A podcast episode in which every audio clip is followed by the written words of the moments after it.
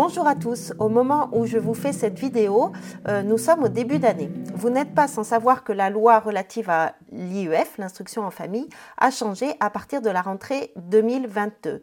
Maintenant, toutes les familles doivent rédiger un projet éducatif pour la demande d'autorisation d'instruction en famille.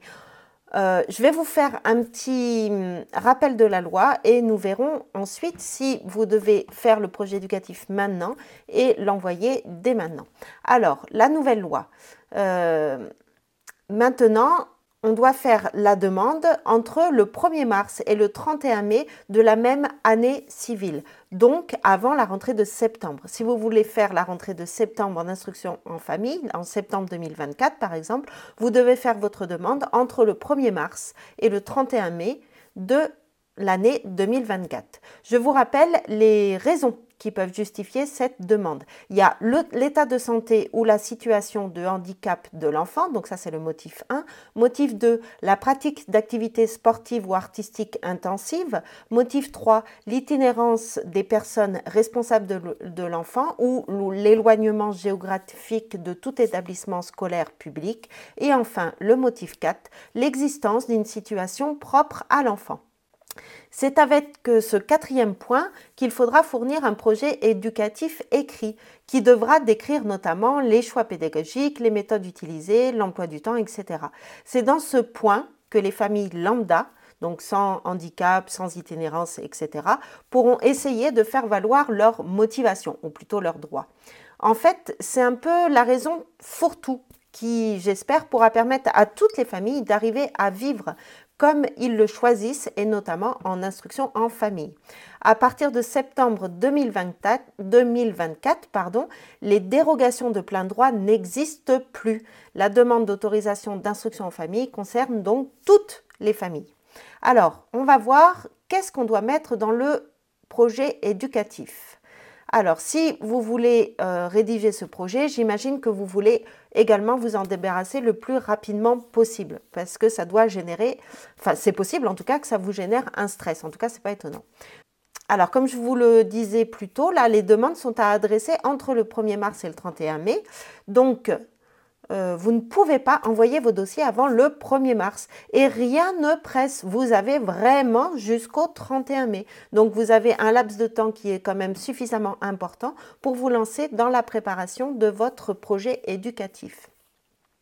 En fait, le souci euh, avec le fait de commencer trop tôt, c'est que plus vous y prenez tôt, plus vous allez prendre du temps euh, à chercher des informations et plus vous risquez de vous perdre dans ces montagnes d'informations. Internet, c'est génial, on trouve de tout, mais on trouve tellement de choses qu'on a du mal après à organiser nos pensées et ça part un peu dans tous les sens et plus on trouve de choses, plus on est perdu.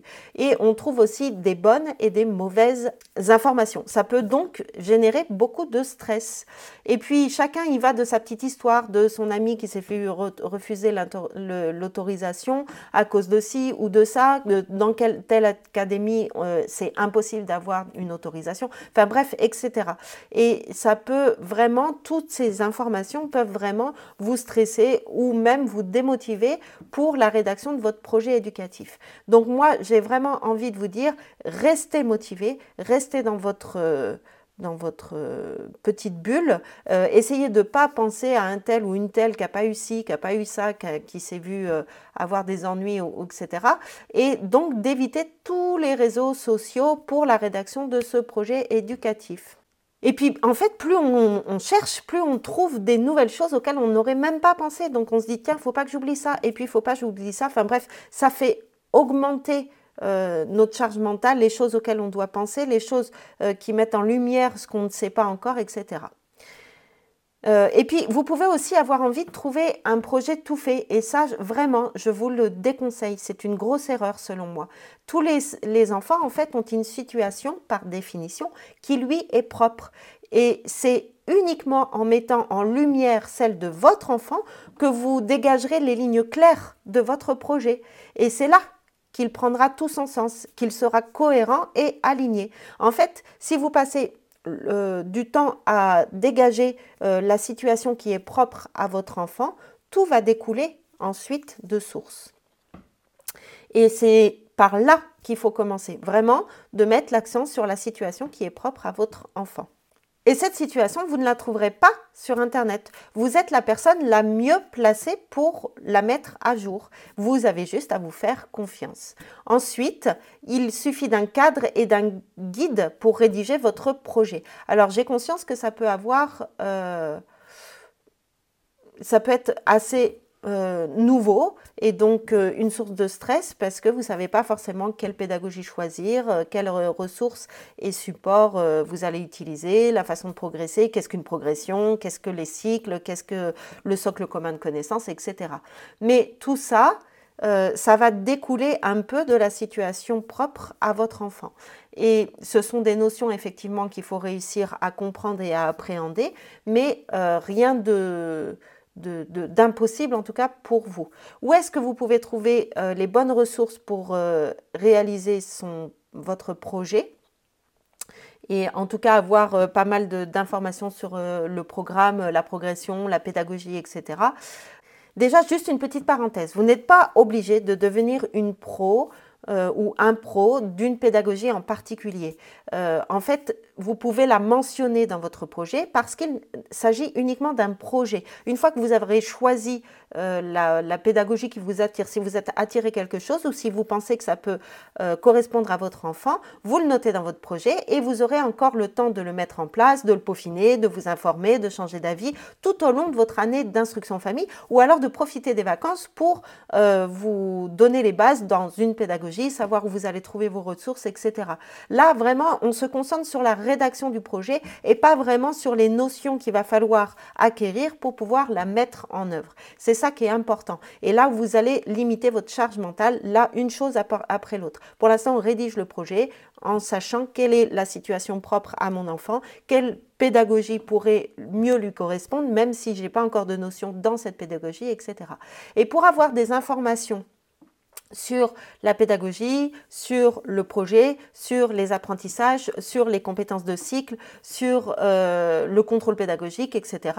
Je vous incite vraiment à télécharger et à vous inscrire à la formation kit de démarrage, elle est offerte et du coup ça vous permet de démarrer euh, un peu plus sereinement et d'avoir les informations qui vous conviennent.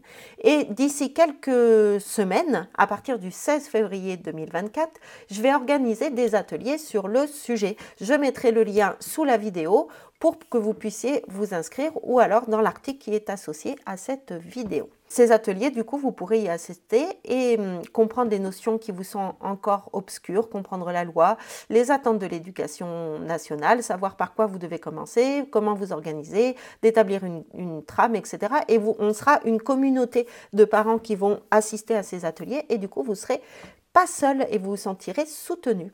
Je vais vous poser quelques questions auxquelles vous pourrez me répondre directement sous cette vidéo ou dans les commentaires de l'article. Est-ce que vous souhaitez commencer l'instruction en famille? J'imagine que oui si vous regardez cette vidéo. Et surtout, quel âge a votre enfant? Et quel motif de demande d'autorisation vous allez mettre en avant? Et est-ce que du coup, euh, quels sont les sentiments qui sont associés euh, à cette rédaction de projet éducatif? Je vous dis à très vite dans une prochaine vidéo.